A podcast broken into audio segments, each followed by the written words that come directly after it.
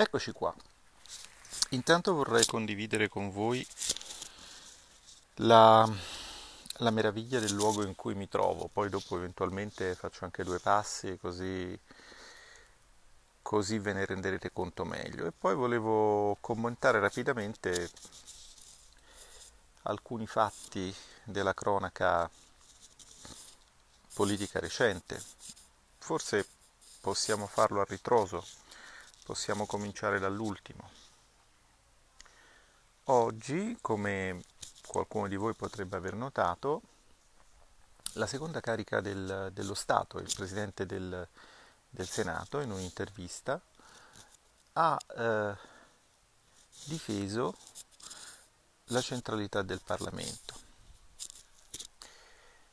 Ha lamentato il fatto che su un decreto importante come il decreto rilancio una delle due Camere sia stata totalmente esclusa dall'elaborazione, ha anche in qualche modo eh, stigmatizzato come le misure prese per affrontare l'emergenza Covid abbiano scaricato un peso disuguale sulle varie fasce sociali e sulle varie componenti della popolazione, in particolare un peso più gravoso sulle spalle delle donne, perché lo smart working, cioè il telelavoro, come molto opportunamente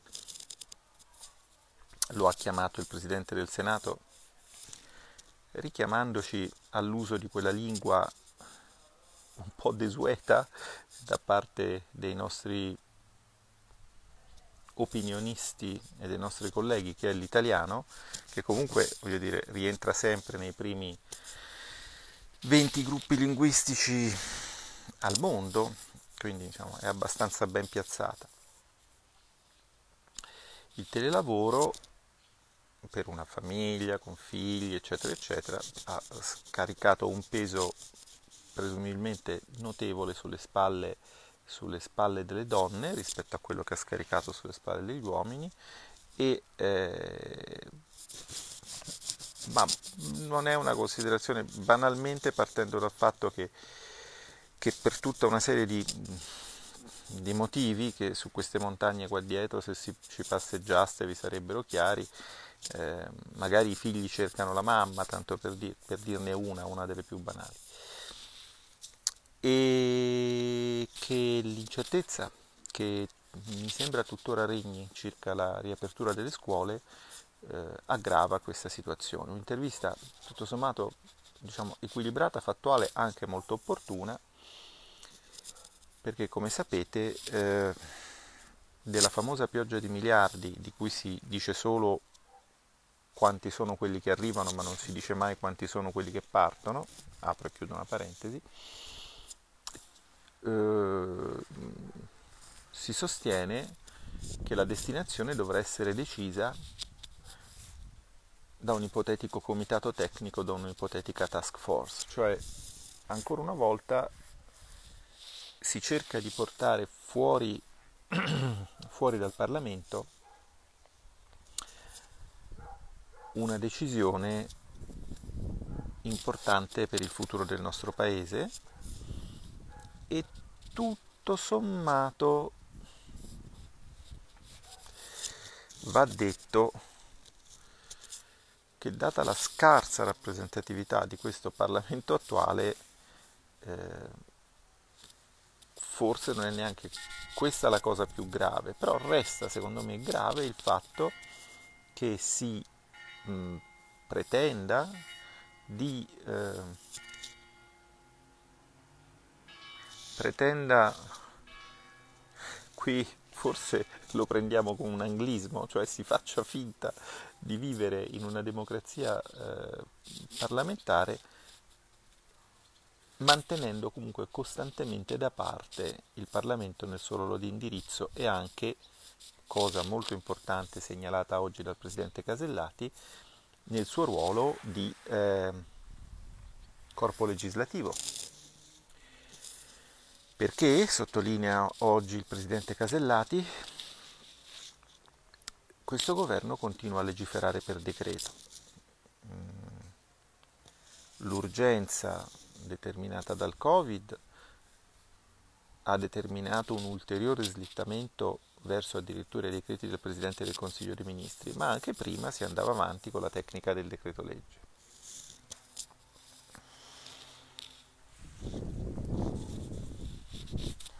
Sono considerazioni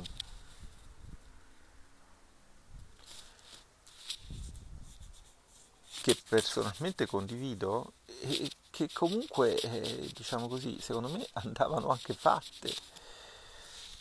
Già intervenendo in aula ad aprile su, su Conte, avevo parlato del, del silenzio assordante in cui una serie di diritti costituzionalmente garantiti e soggetti a duplice riserva di eh, duplice riserva anche legislativa e giurisdizionale erano stati in qualche modo sospesi, attenuati, circoscritti per atto amministrativo.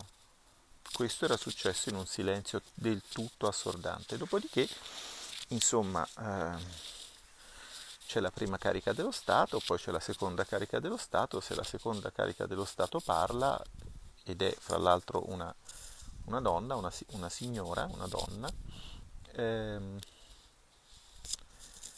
quello che dice eh, viene immediatamente attaccato dai partiti di maggioranza, derubricandolo a gesto di polemica politica. I professionisti del femminismo non pervenuti, non è la prima volta che il presidente Casellati sottolinea il fatto che le donne hanno sopportato un peso sproporzionato nella gestione della crisi.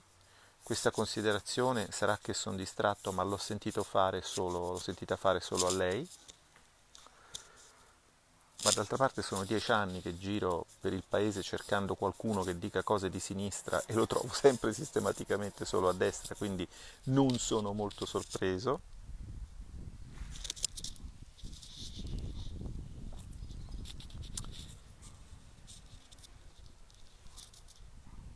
Naturalmente si è fatto vivo perché è ovvio che doveva prenderla sul personale. Il collega Perilli con cui come sapete intrattengo un affettuoso dialogo solo in aula naturalmente. Eh, replicando sul tema della scuola però la replica non, non, non appare molto, molto convincente. Incertezza regna se parlo con mia figlia che a scuola ancora ci va, eh, lei sa solo che vorrebbe tornare in classe con i suoi compagni, ma non sa se ci tornerà. Quindi quello che ha detto il presidente Casellati a me sembra corretto. E allora perché tanta acredine nel replicare derubricando a attacco politico quella che è solo da parte della seconda carica dello Stato l'espressione di un'esigenza che tante famiglie avvertono e di cui questo governo non sembra in grado di farsi carico? Non lo so.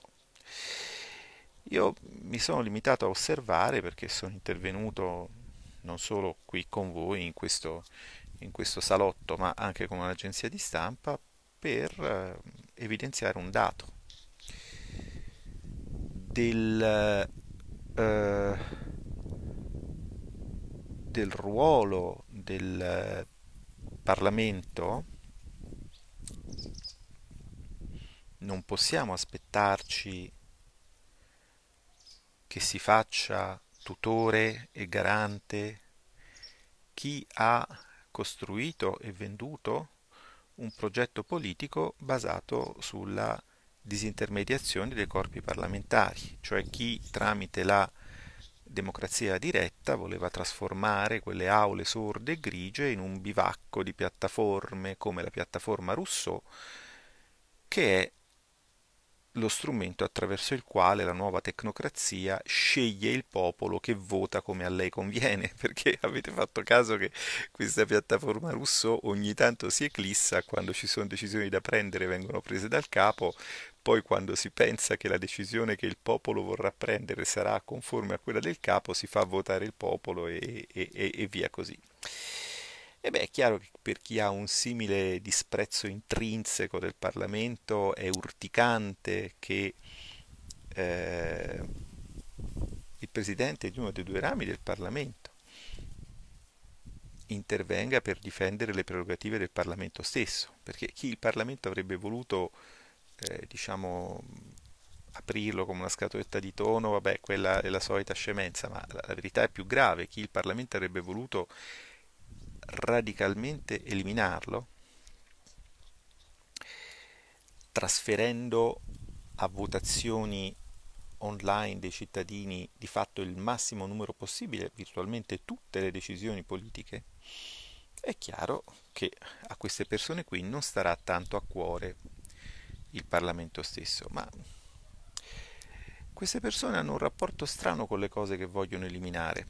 Prendiamone un'altra. Sono sempre cose che in qualche modo, direttamente o indirettamente, in misura maggiore o in misura minore, costituiscono un presidio di libertà. Penso per esempio al contante. E facciamo un passo indietro, torniamo a un evento di cronaca meno recente, ha già un giorno, un giorno e mezzo. La nota vicenda di un, se non ricordo male, barista cubano che aveva tanta fortuna, uso questa parola, non ne uso una più sintetica e di genere maschile per eleganza e per riguardo alle vostre persone, che ogni volta che eh, eh, giocava online perché, eh, in borsa perché spinto a farlo dalle pubblicità sui siti, gli capitava di comprare l'azione giusta, vabbè. Così l'ho vista raccontata dai giornali, non insisto molto su questo, non mi interessano il merito della questione mi interessa fino a un certo punto, c'è stata una segnalazione eh, all'UIF per un tema di, di riciclaggio, c'è stato anche un versamento in contante in tutta questa storia, paradossalmente da parte di quelli che il contante volevano abolirlo e questo, come dire, tuttora vogliono abolirlo e questo ci fa capire che abbiamo a che fare con persone mature che sono in grado di venire a patti con i loro ideali quando gli fa comodo. Ma quello che colpisce me è un'altra cosa ed è questa, ve la dico con grande, grande serenità, fermo restando che io sono veramente un garantista e posso provarlo. Se fossi una persona sufficientemente poco elegante potrei farvi vedere tutti i messaggi che ho mandato a tutti i miei colleghi che hanno avuto problemi reali o presunti per dare loro un segno di vicinanza, indipendentemente dallo schieramento politico. E questo lo facevo prima che i giornali ci spiegassero che eh, quello lì ha ragione, ma dobbiamo fermarlo lo stesso. Perché tutto sommato questo atteggiamento qui non è che c'è bisogno che sia dichiarato per intravederlo, purtroppo è un dato di fatto, ne prendiamo atto e, e tiriamo dritto. Quindi il tema non è le abitudini delle persone coinvolte in questa storia, non lo è mai stato, per la Lega non sarà mai quello il tema, e non è neanche eh, il garantismo, il tema è un altro, qui ce lo dobbiamo anche dire. Questi qua, sta roba qua, d'accordo? Ha fatto un'intera campagna elettorale, quella sulle elezioni europee, basandosi su un rumor relativo al senatore Siri che non ha avuto alcun seguito e su una segnalazione analoga che altresì non ci risulta abbia avuto alcun seguito. Ma tutto il mese di aprile e di maggio del 2019 non sono stati dedicati a ragionare su come l'Italia si sarebbe dovuta posizionare in Europa, su quale linea avere per essere più autorevoli, si è parlato solo di un emendamento che era stato presentato anche da altre forze politiche sulla base di una telefonata fatta da due terzi, da due terze persone eh, e tutto è rimasto lì. E quello che vi ho già detto, e vi ripeto, Mojito, Papete, tutte queste belle storie che vi ripetono eh, i propagandisti di regime, noi abbiamo capito che la storia era finita quando Di Maio in un'intervista, mi sembra che fosse il, 16 maggio, perché poi il 18 salvo errore ci fu la manifestazione a, a Milano, due giorni prima della manifestazione di Milano, eravamo riuniti eh, con Salvini, Giorgetti, Borghi, altri per ragionare su che impostazione dare, insomma. Quel giorno lì vi ricordo che Di Maio disse la scelta è fra noi e la nuova Tangentopoli, sulla base di una segnalazione a, all'UIF. E allora però, se avete scelto loro, avete scelto la nuova Tangentopoli. e questo è un dato di fatto, perché io non, io sono garantista, ma sono anche evangelico. In qua mensura mensi fueritis remetietur vobis. Sarete misurati nella stessa misura, con la stessa misura con cui avete giudicato gli altri. Avete armato un casino della Madonna per una cosa che riguardava una persona e che poi non ha avuto seguito. Io sono doppio scontato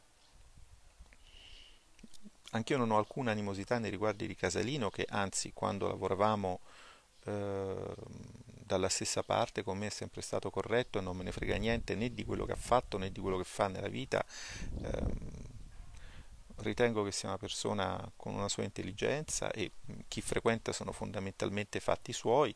Certo, naturalmente, questo purché sia dimostrabile che non vengano fornite informazioni privilegiate, perché se ci fosse un caso di insider trading ovviamente dovrei ricredermi, ma prima questo deve essere provato, non sono fatti miei provarlo e non me ne fotte niente di, di, di, di provarlo e di essere appresso a questo gossip.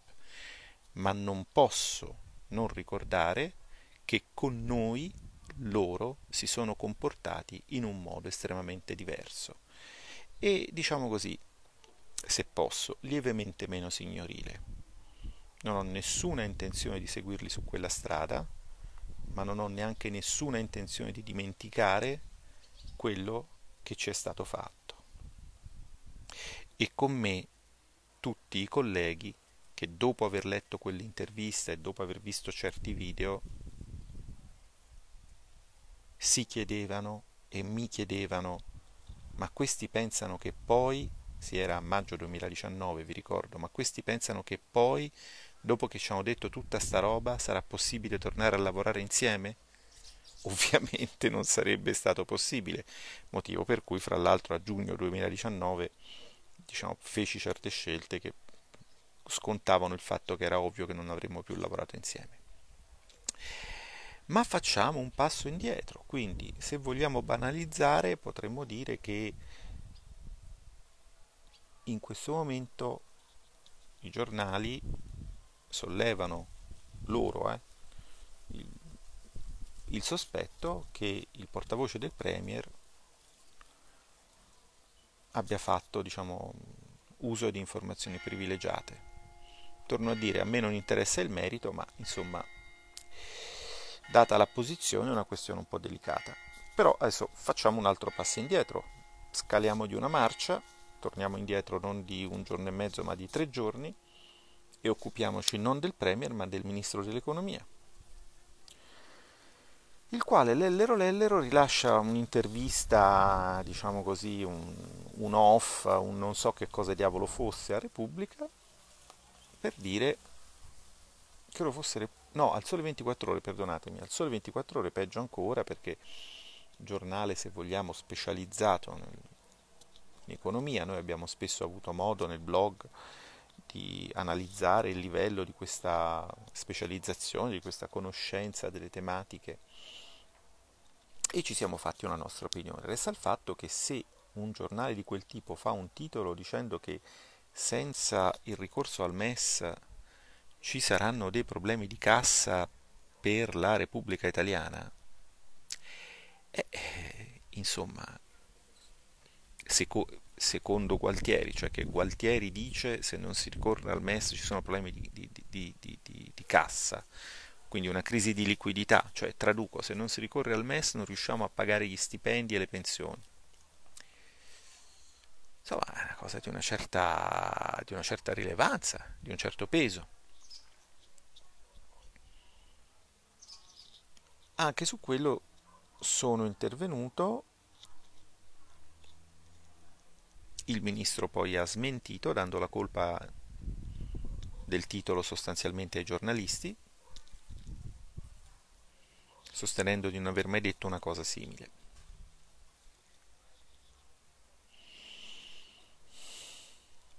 Sul caso Casalino non sono intervenuto perché sinceramente mi mette solo tristezza, ma sul caso Gualtieri invece era opportuno intervenire, perché diciamo, il caso Casalino, se va male, cioè se le indiscrezioni giornalistiche fossero fondate, getterebbe una pessima luce sul nostro governo e sul nostro paese.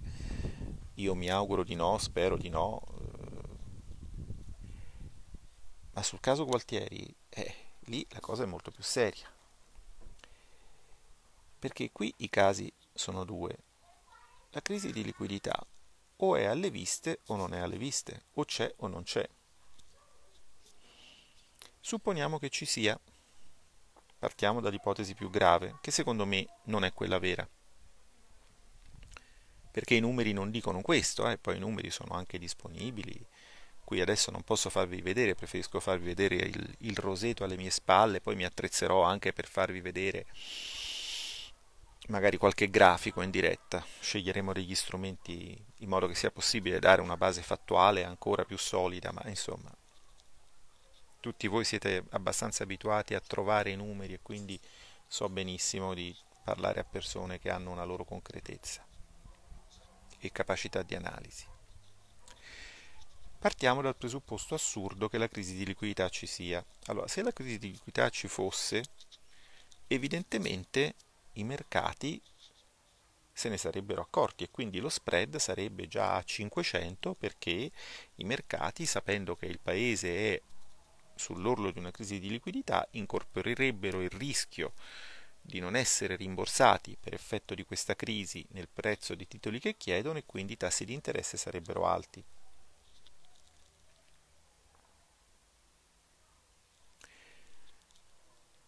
ma le ultime aste dei titoli sono andate benissimo e i tassi di interesse sono in calo.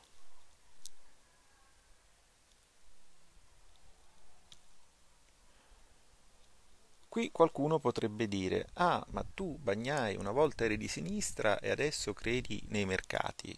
Che cosa vuol dire? Sei, sei diventato un pericoloso liberista? No, io diciamo non credo nei mercati, la fede la riservo ad altro. Però mi attengo alla logica.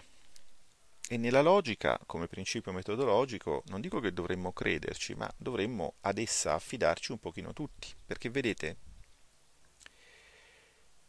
andiamo avanti sempre nell'idea, dialetticamente, quindi che la crisi ci sia, se, spread, se la crisi c'è e lo spread non è a 500 vuol dire che i mercati sono distratti. E qui scendendo lungo l'albero della diairesis e andando a cercare, qui ci sono due, due opzioni. Opzione numero uno, la crisi c'è, i mercati non se ne sono accorti. Quindi i mercati non sono sti gran geni. Ma allora perché noi viviamo in un sistema che è stato costruito per sottoporre ogni nostra decisione al vaglio dei mercati se i mercati si lasciano sfuggire un fenomeno di queste dimensioni macroscopiche, cioè una crisi di liquidità in un paese che è il terzo paese dell'Eurozona? Capite che qui ci sarebbe qualcosa che non torna se le cose stessero così. Sempre nello stesso scenario e nello stesso ramo dell'albero la crisi di liquidità c'è, ma i mercati non se ne sono accorti, e tu che sei il ministro del nostro paese glielo vai a dire. Cioè tu vai a dare ai mercati una notizia che potenzialmente rischia di far arrivare lo spread a 500 nel, nel breve volgere di pochi secondi. Cioè saremmo passati da un ministro che non sceglieva neanche la cravatta senza guardare il monitor dello spread, che era il precedente ministro dell'economia, il professor Tria, a un ministro che va a dire ai mercati oh sveglia guardate che qua è un casino eh? cioè tirate su il prezzo dei titoli il, pre, il, il tasso di interesse dei titoli cioè dire, ma un ministro normale non si può avere in questo paese, mi verrebbe da dire, se così fosse, no? Cioè, insomma, vabbè, comunque. Invece il caso più plausibile è un altro. E qual è? È che la crisi di liquidità non c'è, ma che il tesoro, attenzione perché uso le parole con grande precisione, eh? il tesoro prosegua nella sua evidente strategia che sta perseguendo dall'inizio della crisi di eh, diciamo, forzare, eh, lesinando sulle emissioni dei titoli, diffondendo notizie che possono diventare profezie autoavverantesi, il paese dentro una crisi di liquidità perché poi sia questo da pretesto per rendere necessario il ricorso al MES. Perché il ricorso al MES, nonostante le scemenze dei propagandisti, dato che non è stato cambiato alcun elemento dei trattati, né il TFUE, né il trattato istitutivo del MES, né i regolamenti del cosiddetto 2-pack, nulla è stato cambiato, il MES costituisce la strada maestra verso il commissariamento del Paese, come del resto anche per certi versi il Recovery Fund. E quindi l'esigenza, come vi ho sempre detto, non sarebbe un'esigenza di carattere finanziario, ma un'esigenza di carattere politico, quella di poter avere dall'estero qualcuno che autorevolmente in forza autorevolmente e soprattutto autoritariamente in forza di vincoli pattizi di vario tipo, trattati eh, intergovernativi, trattati del insomma, diritto unionale, regolamenti, eccetera, eccetera, possa impedire ai governi che arrivano di fare quello che desiderano. Voi capite bene che esiste un'ovvia contraddizione fra il dire sono arrivati 209 miliardi e il dire siamo in crisi di liquidità, fra l'altro. Quindi vedete che purtroppo, come ci siamo detti mille volte nel dibattito con la D maiuscola, cioè in Goofinomics, la dimensione dialettica del piddino è sempre comunque l'autogol. Perché? Perché nel momento in cui ti dicono che c'è assolutamente necessità del MES, ti stanno dicendo che il loro grande successo si paleserà, se si paleserà fra un anno e che quindi in questo momento ci sono potenzialmente dei problemi. Attenzione, torno a dire che le aste dei BTP vanno bene. Ricordatevi anche che il MES sono sì 36 miliardi, ma vengono erogati a rate quindi le singole rate sono poco più di un'asta dei, dei BTP come importo. Ricordatevi anche che è una colossale scemenza dire che i soldi del Recovery Fund non possono essere utilizzati per la sanità, che per la sanità ci vuole il MES. Non è così. I soldi del Recovery Fund sono soggetti a molte condizioni, ma le condizioni sono quelle stabilite nelle Country Specific Recommendation che in particolare nel 2020 raccomandavano all'Italia di investire nel settore della sanità. Quindi se il recovery plan che è necessario per ottenere fondi dalla eh, Commissione dovrà essere approvato, dovrà necessariamente prevedere degli interventi in campo sanitario. Quindi sta cosa non si regge da nessuna parte, questa ossessione eh, per il MES. È la distorsione di uno strumento creato per un certo scopo, soccorrere paesi che hanno perso accesso al mercato, uno strumento del quale potremmo avere presto bisogno, non noi, ma l'eurosistema, per lo scopo per cui è stato creato, perché sulla tenuta di tanti paesi periferici dell'Eurozona è lecito avere qualche dubbio e comunque è opportuno essere prudenti. Non si capisce questa ossessione nel voler distogliere dal suo scopo originario questo strumento in un paese che, secondo tutte le evidenze di cui disponiamo, non ha alcuna necessità di accedere ad esso all'interno del quadro in cui questo accesso è stato concepito.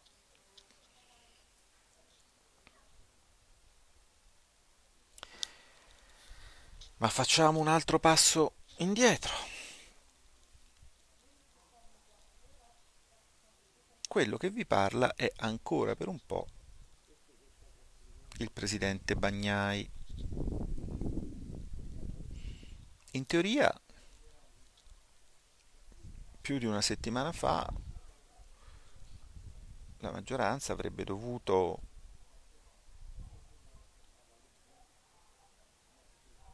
sarebbe dovuta venire in, in commissione avrebbe dovuto votarmi contro e avrebbe dovuto eleggere un altro presidente in commissione. In pratica questo non è successo. Ora, in tutto questo,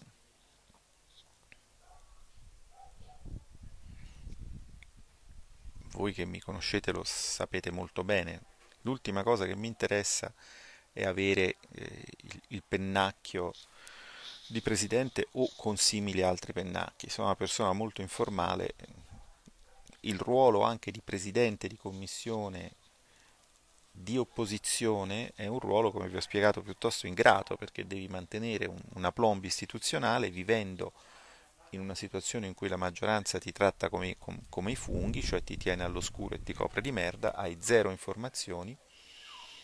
Quindi, diciamo così, al netto di poter avere risorse per uno staff che usi per non lavorare perché non ti consentono di lavorare, non è che sia un ruolo esaltante e infatti è molto più importante per me in questo momento quello di coordinatore del Dipartimento di, di Economia della Lega. Ma qui il punto è un altro, è che in questa, come in tante altre cose, questa maggioranza non riesce a decidere. E non è un problema banale. Non è un problema banale, diventa anche una cosa abbastanza fastidiosa quando di questa indecisione ontologica e patologica la maggioranza dà colpa all'opposizione che, poverina, al massimo cerca di dire come la pensa, ma ma non è certo colpa nostra se questi non riescono a esprimere un, un, un candidato per alcunché.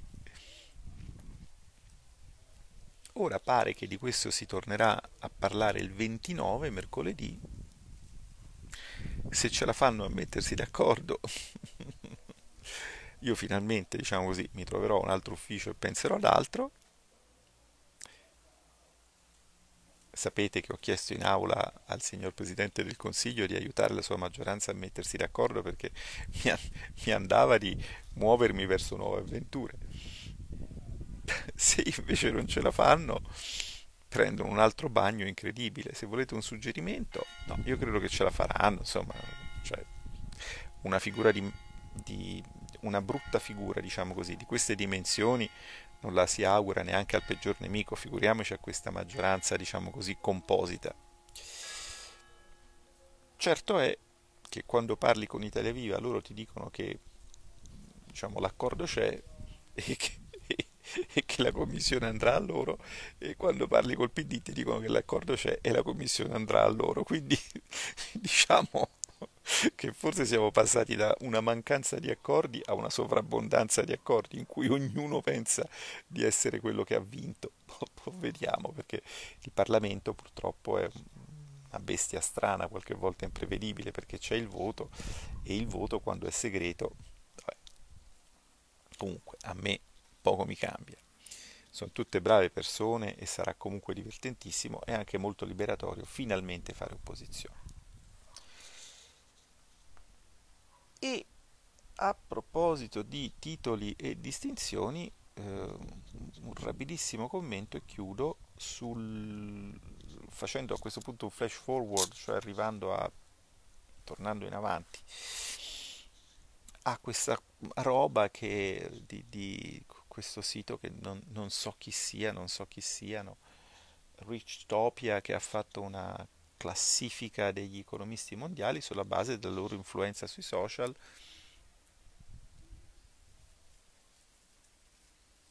dove io risulto tipo ventunesimo su 100 sulla base di questo criterio. Sono un economista, questo è, è oggettivo, e sono influente sui social e nel dibattito politico del mio paese.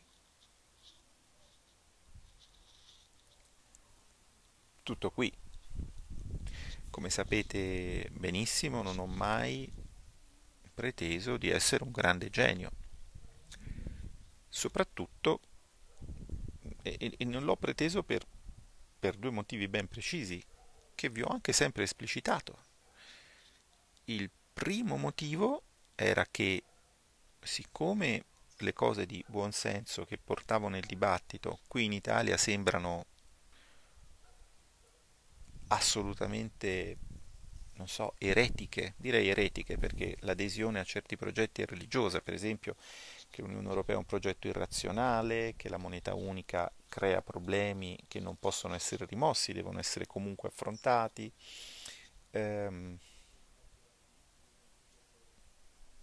Era ovviamente mio interesse far capire che questo è quello che i grandi economisti hanno sempre detto, non ho mai avanzato alcuna pretesa di originalità. Poi dopo c'è stato anche un altro motivo, dopo aver visto i risultati che i geni, i grandi geni, hanno, hanno ottenuto con le loro ricette di politica economica, non dimentichiamoci che sostanzialmente tutti hanno sostenuto l'austerità, dalla A di Alesina alla Z di Zingales, voglio dire. Quindi, come dire, tutti sono corresponsabili eh, intellettualmente e se entrassero in politica lo sarebbero anche politicamente, ma insomma molti ci hanno provato senza riuscirci, una prece, molti ci hanno provato, ci sono riusciti e sono stati spazzati via dagli elettori, una doppia prece, ma comunque insomma voglio dire, tutta la professione economica italiana è fatta di conformisti corresponsabili di quello che oggi viene indicato come uno dei più grandi errori di politica economica di questo secolo, che poi in realtà è un errore di politica economica del secolo precedente, perché abbiamo risposto alla crisi del 2009 come abbiamo risposto alla crisi del 29, grazie a questi geni della lampada. Quindi ovviamente io ho sempre esercitato il massimo scrupolo nel distinguermi e nell'affermare che io non ero assolutamente un genio, perché se i geni fanno questi disastri è meglio essere una persona normale. Quindi sono un economista normale. Quando eh, mi stavo preparando per l'abilitazione che poi ho ottenuto, come ricorderete, vi feci anche vedere le statistiche così basate, anche se il mio non è un settore cosiddetto bibliometrico, sugli indicatori bibliometrici. Sono uno che sta nel quarto quartile degli economisti come citazioni, come H-index nel quartile superiore. Poi è chiaro che altre, altre classifiche, quelle che considerano anche così, la cosiddetta terza missione, quindi la divulgazione, sono tali, non so, la classifica appunto di questo Richtopia che considera solo la terza missione, solo l'attività eh, nel dibattito, ma anche eh, altre classifiche come quella di Econlit, è chiaro che mi danno un ranking alto perché eh, quello che dico viene ascoltato per esempio da voi che siete alcune migliaia eh, e viene ascoltato anche da alcuni leader politici, quindi è oggettivamente più importante di, di, di, tanti modelli fatti sostituendo la lettera gamma alla lettera beta in una meravigliosa equazione e destinati ad essere letti da cinque persone che faranno finta di capire quello che c'è scritto per non passare da scemi e poi finiranno nel cestino della carta straccia. Voglio dire, io non so per quali, oddio, un'idea ce l'avrei, per quali motivi sociologici l'economia politica sia diventata una specie di sudoku per imbecilli. diciamo che i motivi sono gli stessi che Keynes elenca nella descrizione del successo per lui inspiegabile dell'economia ricardiana, di quella che lui chiamava l'economia ricardiana, che è esattamente l'economia che oggi chiamiamo vagamente mainstream, neoliberista, ma che non è una cosa nuova. È da sempre quell'insieme di prescrizioni di politica economica che i ricchi fanno per difendere la loro quota di reddito, che si basa su, sulle ricette che sappiamo, di difesa della rendita finanziaria, eccetera, eccetera, eccetera, di deflazione, tutto, tutto qui. Però eh, a quel gioco a me non interessa giocare, non ci ho giocato, fine. Quindi da parte mia c'è sempre stata una massima trasparenza sul fatto che io non sono un genio. Anche perché per essere un genio in economia bisogna essere abbastanza imbecilli, insomma, la, la realtà lo prova, lo provano i risultati che i geni ottengono. Essendo questa cosa una cosa tutto sommato abbastanza goliardica, è stato molto divertente, ve lo devo dire, perché comunque, comunque se una cosa è divertente uno si diverte. Osservare la, la, la, l'esplosione di acredine che ha causato eh, nel web da parte di quelle persone che vogliono, vogliono fare i superiori, ma che in realtà sono dei piccoli trombati della politica, sono, dei, sono in generale delle persone piccole, piccole di, piccole di animo, meschine. Ho oh, eh, nel frattempo, fra le varie cose che ho messo su, insomma, in modo abbastanza elastico, eh, c'è anche un meccanismo, diciamo, di tutela dalle diffamazioni, a seconda dei casi in sede penale o in sede civile, quindi io sono molto soddisfatto perché penso che comunque quando succedono cose di questo tipo eh, si può tranquillamente mettere a reddito il delirio di queste persone.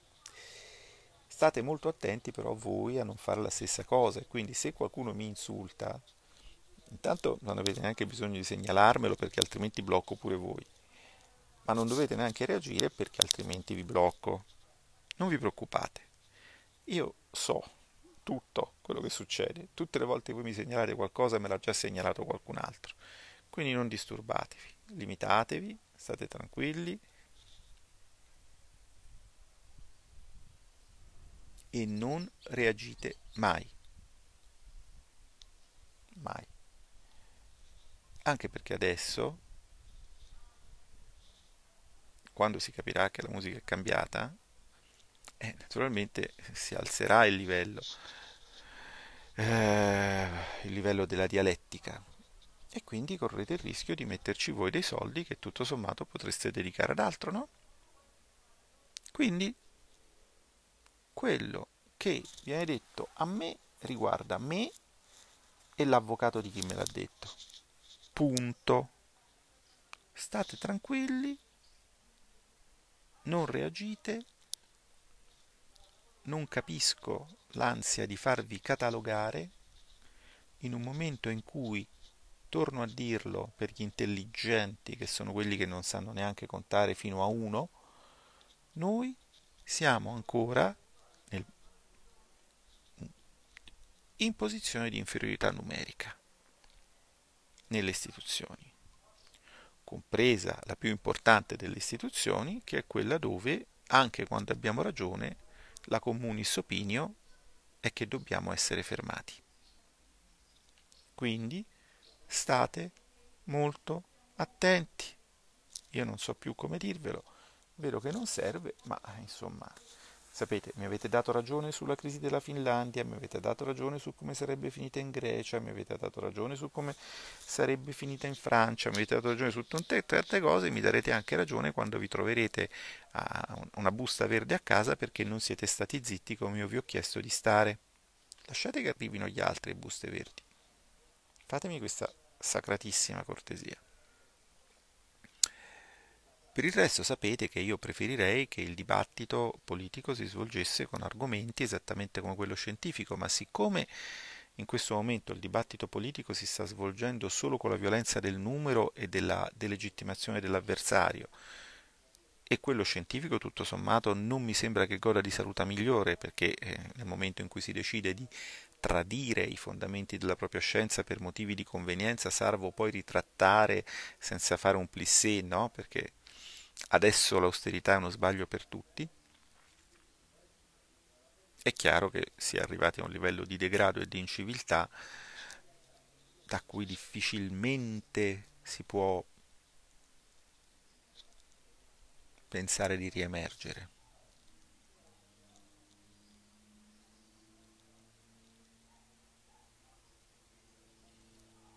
Però, considerando che come già vi ho detto e vi ripeto,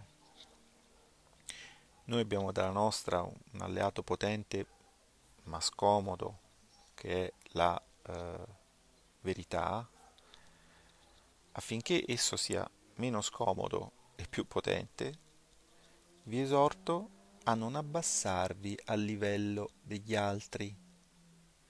Non abbassatevi al livello di chi ha portato avanti e sta portando avanti un progetto animato da un antiparlamentarismo così radicale come non si vedeva dal meraviglioso ventennio. Non abbassatevi al livello di sciocchini che con la ricottina in bocca pensano di capire che cos'è la ricerca scientifica non avendone ancora mai fatta e probabilmente non avendo nel loro futuro un destino di ricercatori, non abbassatevi a questo livello qua.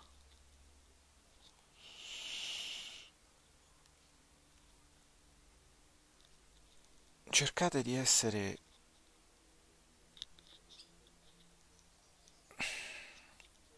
minimamente saldi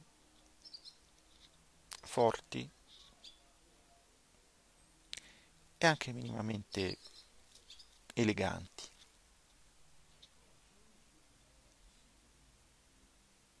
Non c'è nessun bisogno di essere sgradevoli, non c'è nessun bisogno di essere maleducati.